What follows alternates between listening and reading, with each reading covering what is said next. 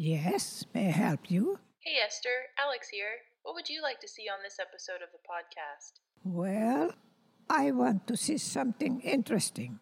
You got it. Vegan Carne Alliance. Greetings, everyone. It is your host, Cole Moss of Vegan Carne Alliance. Did I say that backwards? Vegan Carne Alliance. I wanted to do that for a long time. And today I'm sitting here with a man who wanted to do that for a long time, Jeff McAuliff. Hey, thanks for having me, buddy. Jeff is one of the few, but probably many, I don't know, maybe people drink more beer than I know, but Jeff is a beer expert in my life. I'm a connoisseur. I don't know if I'd give myself the expert title. Wait, so let's talk into that. Okay. What is an expert for you in in the beer world? Um, in the beer world, an ex- beer world, an expert would be somebody who not only brews beer. I think you have to know the creation process and the procurement process, and know you know where your hops come from, where all your elements come from. Um, but also appreciates different styles. Um, has maybe explored the histories of the beer world and, and gone through ins and outs. I'm likely to trust somebody who's had a wide range of beer and can speak to me about a little bit of everything versus somebody who just says the beer from X market is the best and I'm sticking to my guns on that. That person I don't I don't really value their opinion on. Do you have North Stars in your drinking sky? Like, who do you look to? Um, there's some really awesome people in the craft beer world. Um, some people that come to mind: Dogfish Head, Sam Calagione, um, who started that, has always been a strong advocate. Has often refused to sell out. They did merge with Samuel Adams, um, but that was it's a better taste in my mouth than them being bought out by AB InBev or somebody bigger. But Wait, so we should talk about this. So Jeff Yeah. has a podcast that s- sadly has come to an end because his Mhm. partner has just moved away for work.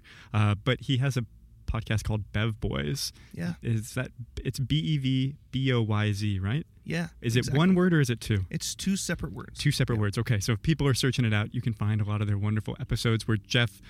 Uh, we're going to talk more about what he does whenever they're doing these things. Um, but I, I, I think in the sort of way you're looking towards it, one of the things that was always my favorite is when you all would talk about the news of, Mm-hmm. and you would talk about people being bought out. Now, talk to me. Why do you? Why does it bother you less that he was bought out by Samuel or partnered with Samuel Yeah. Adams? Um, Because how does that change? Like, how, how do you feel like that changes the beer culture? Sam Adams, um, Boston Beer Company has always been, since the inception of the term craft beer, the n- amount of barrels a brewery can produce and be called a craft beer has always been set by the limit of what Sam Adams can produce. So it, that started some of that history. So Sam Adams and um, Mr. Koch up there, who started Sam Adams, they um, they they feel closer to the world of craft beer. They still call themselves craft. They're obviously very very big, mm-hmm. but they they aren't as big as an Anheuser. Well, so give me an or- ex- how many like how many barrels are they making? I don't know anything about this. Oh, I couldn't even tell you off the top of my head. Are we like fifty thousand, a Uh, hundred? like, we're in like yeah, 10? the- yeah, no, it's not ten. It's I mean it's in ten the thousand. tens of thousands, hundreds. of Do they make like- ten barrels of beer to serve Yeah, all of yeah. America? Yeah, yeah. Uh-huh. They make about ten cans that they ship. Yeah. That's enough, though.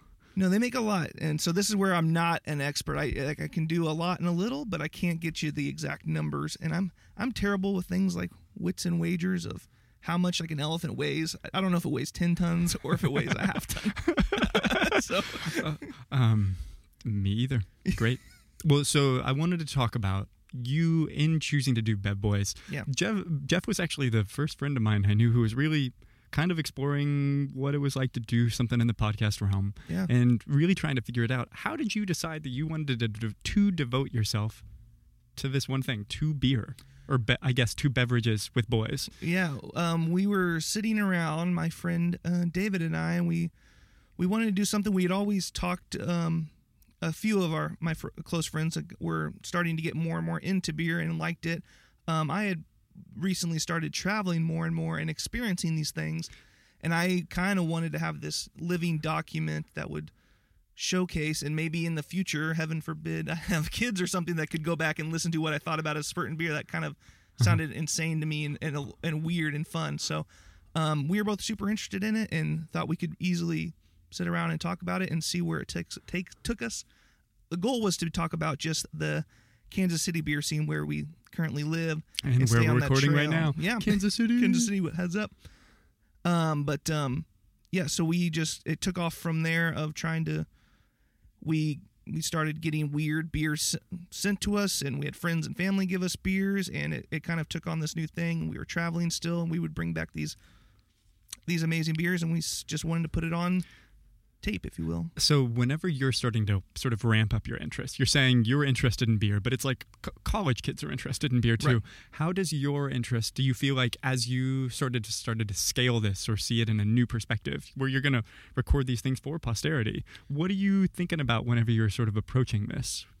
Uh, yeah. So kind of like being the college kid, if you want to take it from that viewpoint of like, we all had the terrible beers going through college, and we thought we're fine. That our goal was to get drunk, right? And so when we had a craft beer put in front of us, well, No. I'll just start. I'll speak for me when, I, when it, it sucked. I hated craft beer. Uh-huh. I didn't understand it. I didn't get it.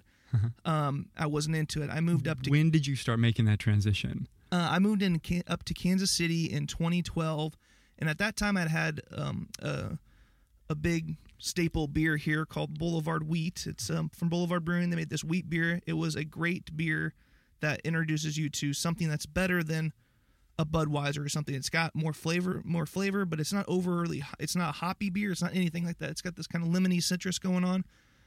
So we did that, and then this uh, sour phase kind of came through originally, and I was like, "Oh, I can drink these sour beers for whatever reason." sour beers. Yeah, I, yeah, I my whole thing is I want to be punched in the face by whatever is coming for me, and it all like I don't want a like a weak sour. I really want to like hurt Yeah. from the sour.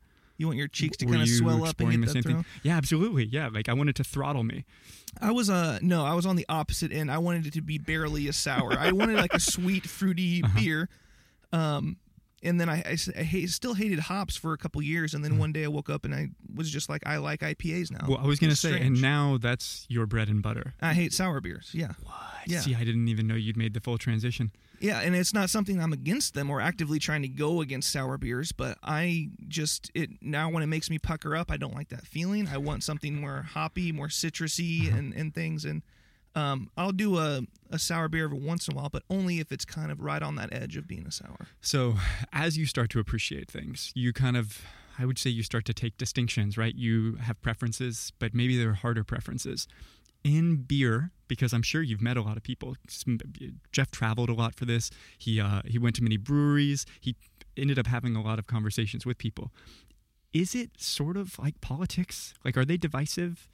Uh, yeah, hundred percent. But I think Did you ever stab anyone?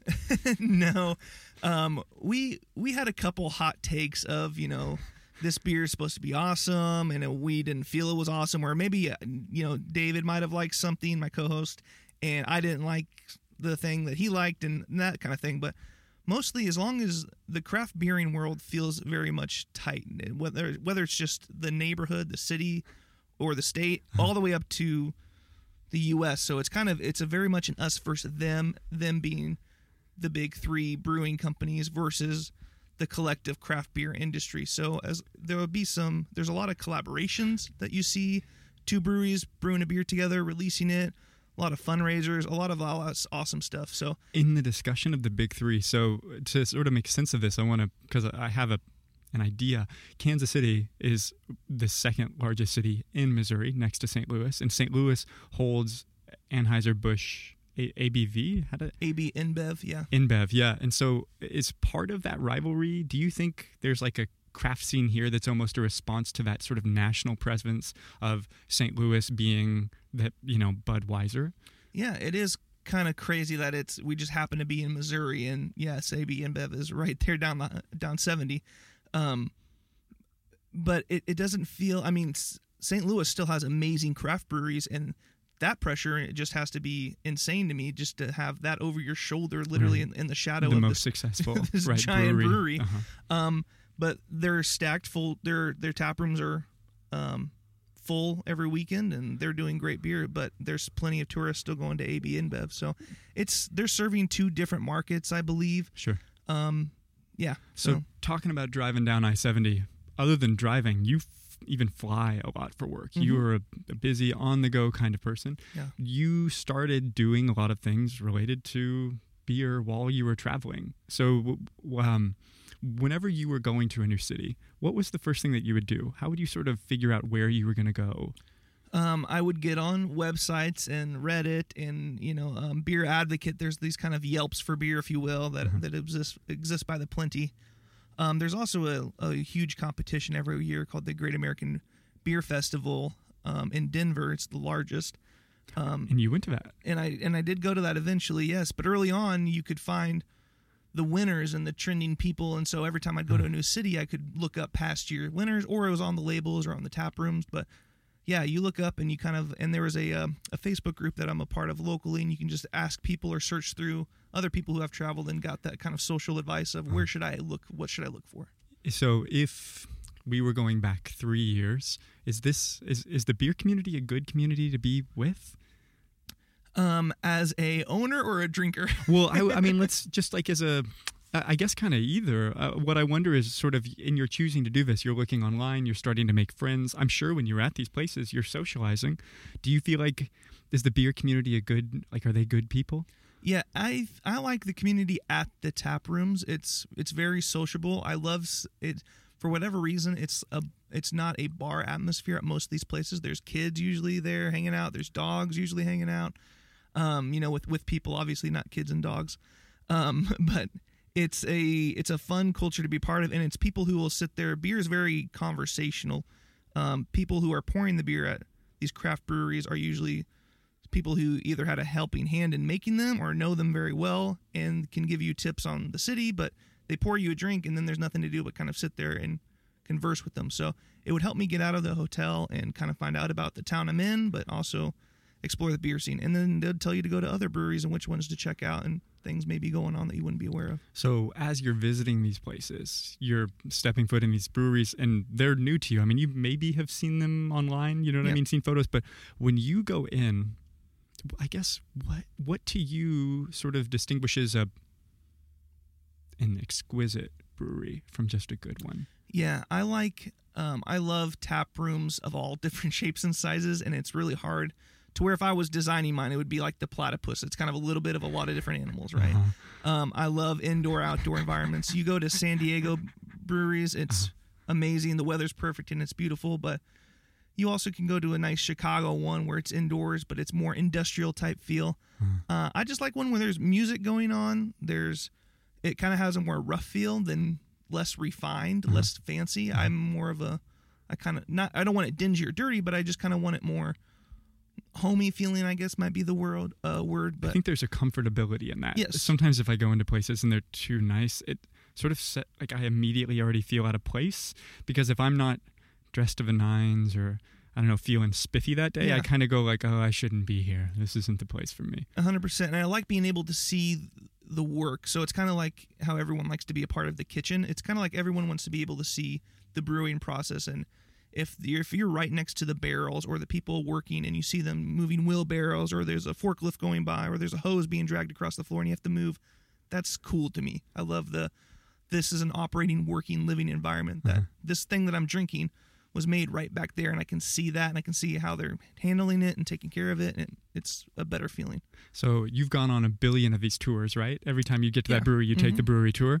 Do you ask the annoying questions that everyone asks just to be funny?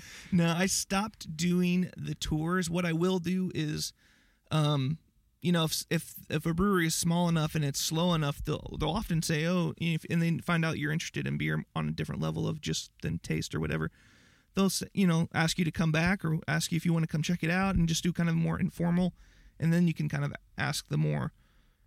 I won't say level two, level three questions at the risk of sounding like a Wait, no, come on, hit an us. asshole. Please give Um, me the Jedi question. Like, well, this is a so. For example, I'll I'll give you sort of a preface. I used to go to conversations with usually writers, but Mm-hmm. sometimes they were cooks or um, sometimes they were filmmakers. And the question I would always ask people at, at situations like that, I would say. Um, was there one assignment in school because often they'd studied it in some capacity i'd say was there one assignment in school that changed your life and like another example of that would be um, if it was like a filmmaker and i really liked the film i would always ask them if you were doing like a, a double screening of this film with another film or like another book, what would be the companion piece to it? Or is or is this film in your Mhm, brain a, sure. a sequel to something?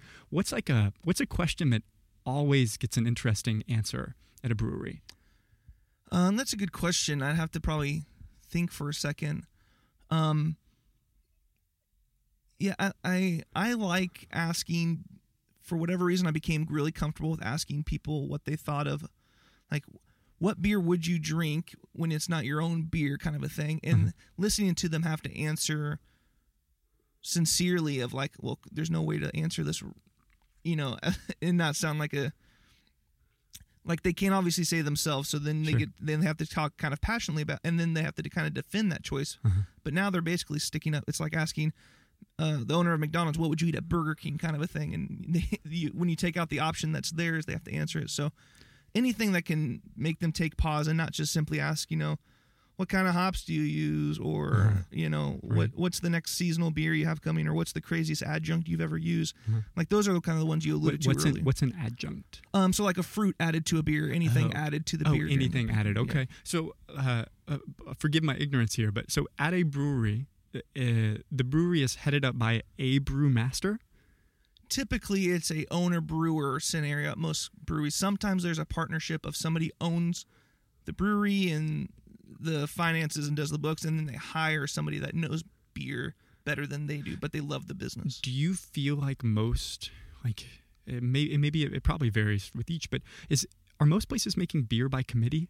Like, or is it a single brewery who's brewer who's sort of doing it? I mean, how much is there? Is there like a maestro? Is there a head composer? Or is like wh- Mhm. what is sort of the beer making process really like? At least as far as you've sort of been able to. i would have to compare it to i imagine if a head chef left a restaurant they would take some of their signature dishes with them to the next restaurant but they would still have to maybe serve Mhm. certain dishes on that menu. So um, there are brewmasters even in our area that have left, but they take their recipes with them. They say, "This is something I developed. This is mine. I had it before you," and that's all kind of, from what I understand, settled before any papers are signed. Is hey, any beers that I have coming into this are mine. Any beers I develop under your umbrella that you've financed are ours together, and they would Oh, stay with the brewery if I left. Wait, are there are there like divorces? Oh yeah. There's I mean you can imagine somebody being so passionate about their beer um but a, a brewery saying, "Well, let's make this cuz it's cheaper and people like it," whereas a, a brewmaster is going to want to challenge things much like a chef. They're going to want to take on a, a dish in a different way, if you will, a beer in a different way. Um an experiment and experimentation costs money cuz with beer it takes a long time in a process before you can even taste the results. You can imagine what it'll taste like, but you know, when you're sitting on kegs and kegs and kegs of a stout that might not work or only two people liked it or people hate it, then you can't do anything with that beer. You can't save it. So you, you can't rescue it after it's brewed. There's there's nothing you could really add or take away.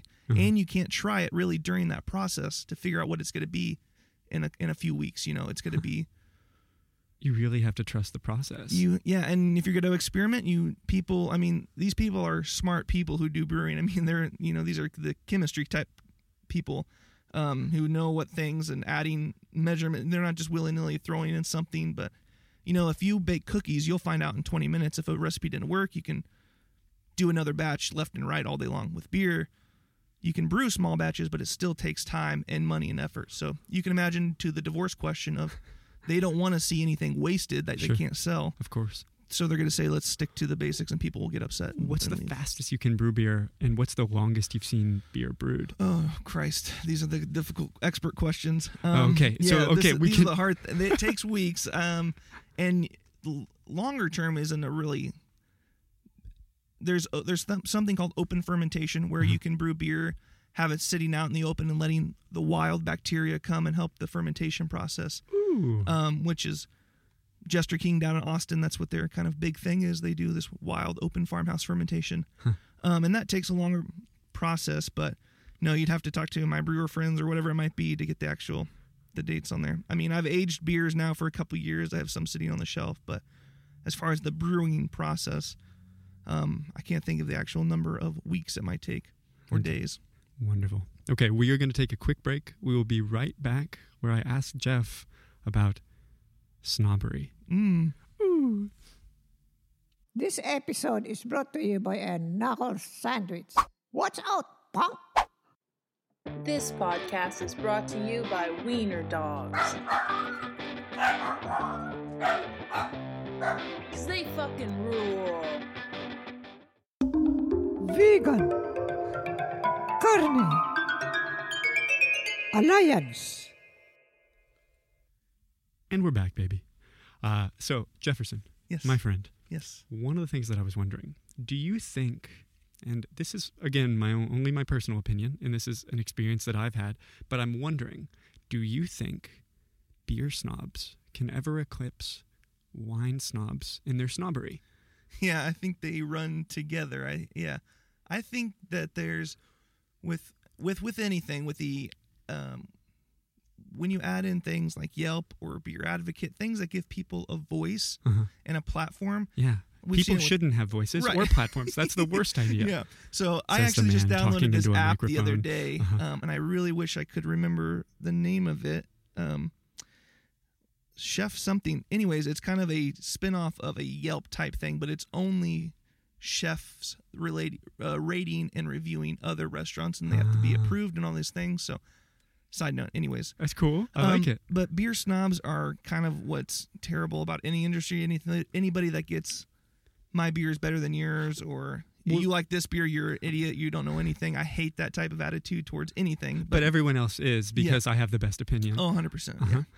And there's people who think that just because they can drink a certain type of beer or enjoy a certain type of beer, and that's what the kind of collective industry had told them, that's what makes you like good at beers or whatever it might be. It's this weird Good at thing that beers. You're good at I business. want that on a shirt. Good at beers. Uh-huh. Yeah. Um, and so there's this entitlement of, oh, you drink this. That's only four percent alcohol. I drink this big stout and all these different things, with this Belgian triple, and these are twelve percent alcohol. Oh yeah, well. I put E. coli in my beer, so watch yeah, out, my it is friend. that- it is that. yeah, So- have you been to the hospital after having a beer? Well, then you've never actually had right. a beer. You Okay, my friend. experienced it. Yeah, classic. True craft. Uh-huh. Um, that's part of the experience. Um, yeah. So I don't know if they'll eclipse wine snobs, but they're definitely out there, and they're just as um, parasitical. Is that a word? Parasites. It is today. parasitical to the industry as Uh-huh. wine snobs. Yeah. Well, do you? I mean, does any part of you love snobbery? Not that you, I'm not saying you're a snob, but like if Yeah.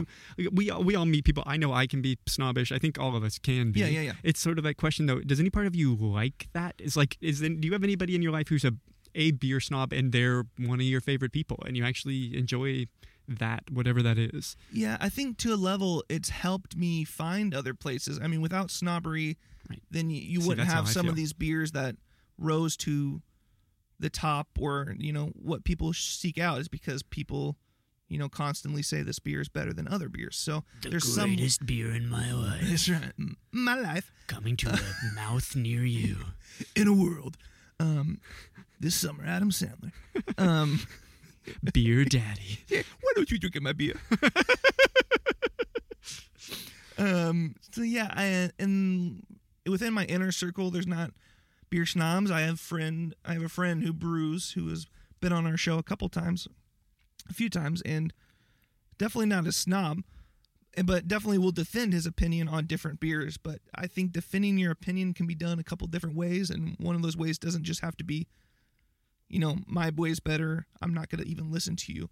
So, yeah, I I think we're all a little bit snobbish, and I definitely am probably elitist in some way on some different beers, but I try to be at least welcoming and not shut somebody out because they like a certain beer, unless I'm completely joking with the person. But Well, Yeah. in the discussion of sort of the great democratizer, right? One of the things that I always I always really liked and I thought was really interesting. Andy Warhol used to talk about. Um, he would do these screen prints with Coca Cola, things like that, and he was talking about one of the things he really liked about Coca Cola as an idea is that the Coca Cola that you drink is the same Coca Cola that his example was that Michael Jackson drinks or Muhammad Ali drinks. You know what I mean? These big.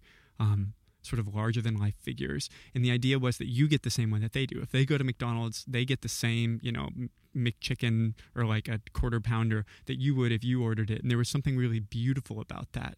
Whenever you're thinking about these experiences that we have, I feel like we, we talk so much about how, you know, America fractures with politics and all of these things.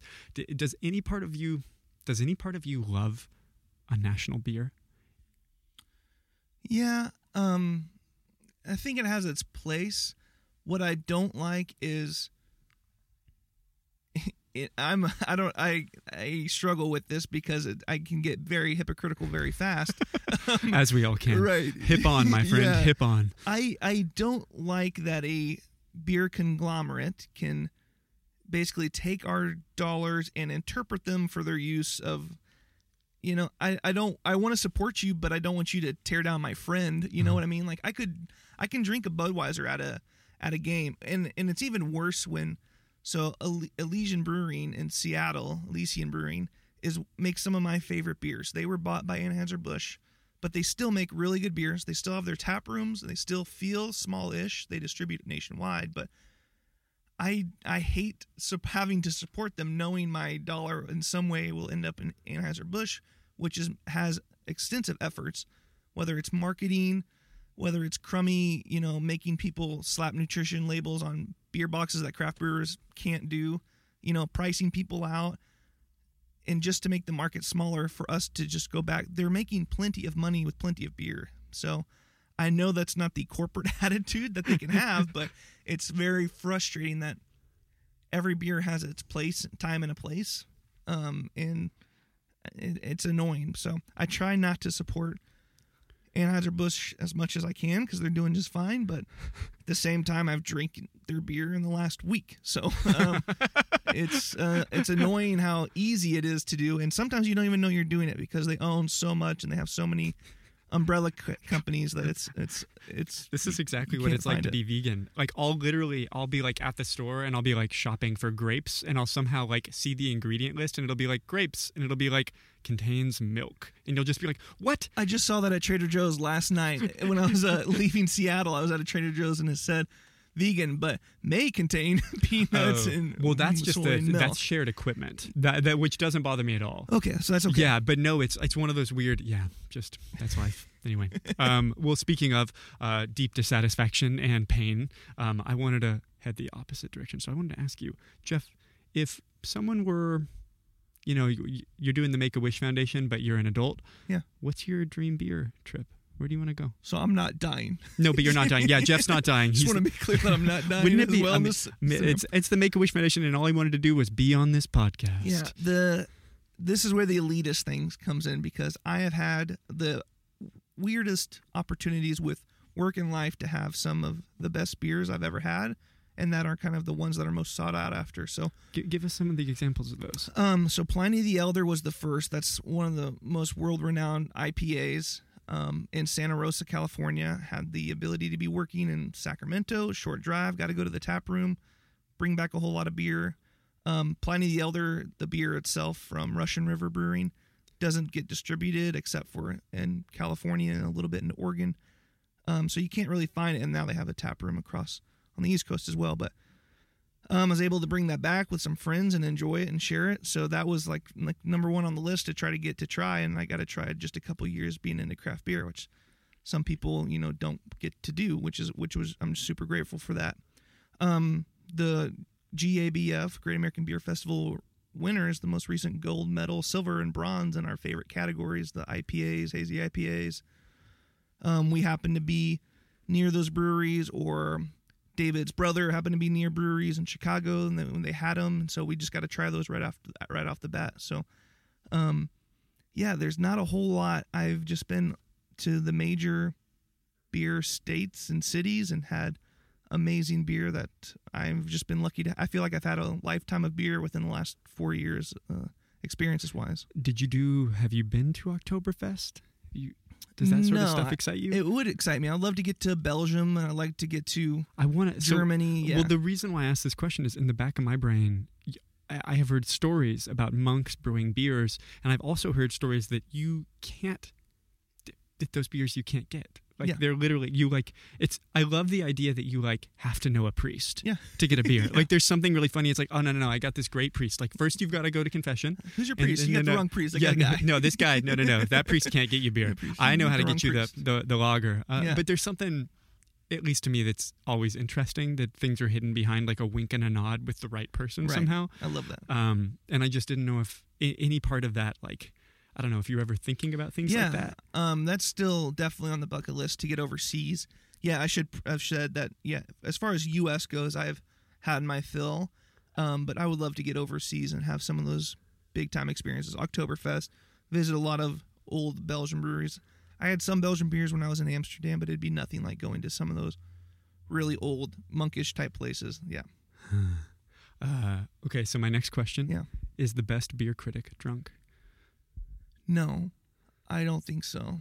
No. I think just like, well, that's not fair to say either, but uh, I was going to say, just like your best food critics aren't large, but there are some, I mean, myself do, do included. you trust? I'm going to ask you, do you trust skinny chefs? Yeah. yeah, I do. I, I don't think you have to be a glutton to be good at your craft. Um, so, just like brewers, um, I've seen all types, shapes, and sizes of brewers and brewmasters. So, um, yeah, I don't think there's something to be said for if they can handle their alcohol. I think if they're brewing a beer that they can slam and pound, that's usually not what brewers are going for. It's usually you know these breweries usually close by 8 p.m. They don't want the crowd that's a raucous and get a tear see, and throw up in the bathroom Oh, that's and get drunk. So a lot of them close at eight, nine o'clock. They're not looking for that, and they keep the tone very mellow. There's Uh-huh. games, like I said, or in children. So they they want to you to appreciate, and most of them now serve food that's usually done by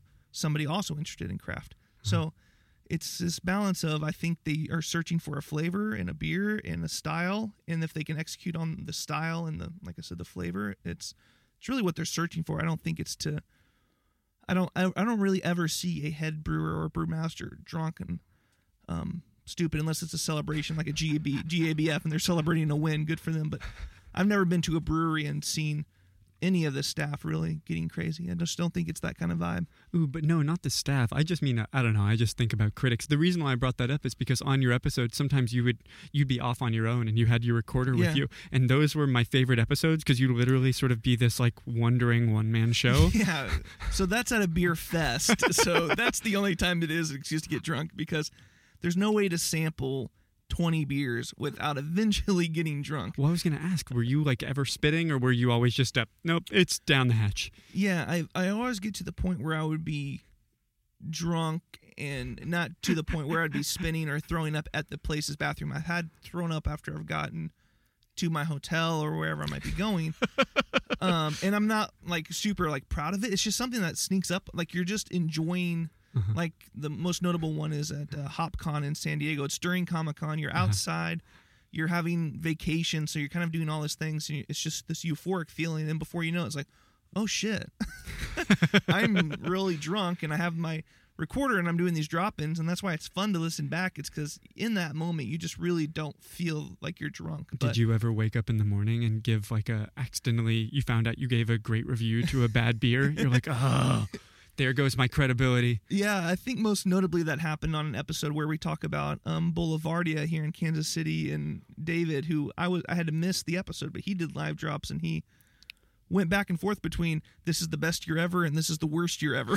so he couldn't keep it I mean, straight. is there really much of a difference? Yeah, They're always pretty close. So he uh, he was roasting this event, but then also giving it glowing reviews about other things. So that's a good example of not really know, getting your bearings and forgetting what you might have recorded. So yeah, I uh, the beer fest I give anybody excuse on. I don't.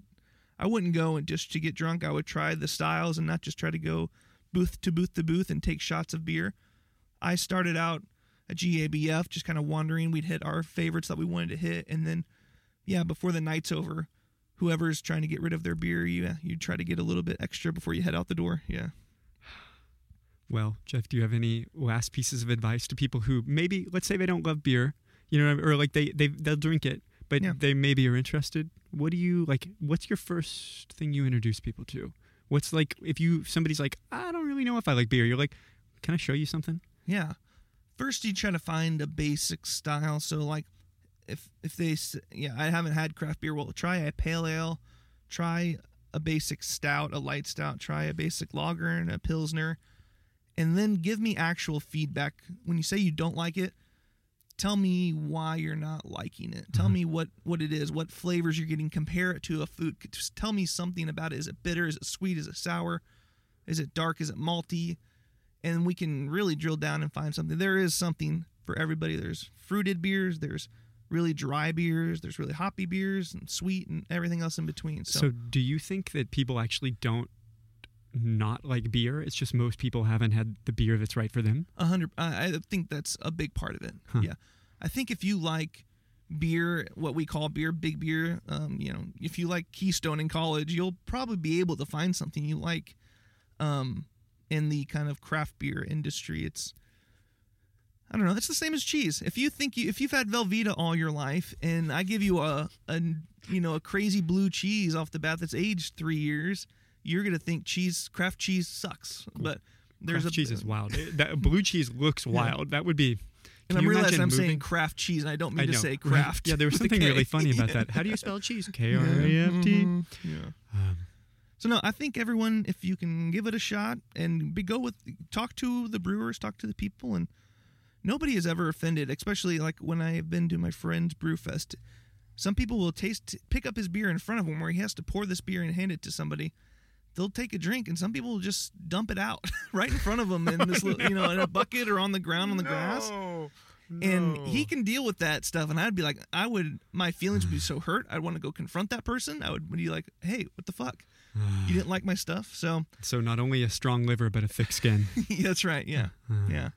Well, um, Jeff, I want to thank you so much for joining us Hey, today. hey, on this is a I'm a long time listener, Alliance. first time interviewee. Jeff was the person who um, talked me through what equipment to buy, how to get set up, and uh, he has been an eternal resource. So I'm very grateful, and I'm so excited to have him on today. Hopefully, we get to have him on again in the future. Maybe we uh, maybe we go to a beer event and he talks me off of a ledge. I was really hoping you would have brought me some of the hot sauce that uh, Jesse was making. dude we got things to talk about more in the future. Uh, right. so to uh, everyone listening if you enjoyed today um, first thank you for listening. And if you enjoyed it please give us five stars on the places you give it five stars because if you give it five stars people are more likely to find it which helps us out. So uh, thank you very much. Have a wonderful day and uh, goodbye jefferson. Thanks a lot for having me. okay. Bye Alliance, baby. Vegan, carne, alliance. Vegan, carne, alliance. Vegan, carne, alliance. My name is Esther, and I am Vegan Carne Alliance. Thank you for listening to this Vegan Carne Alliance.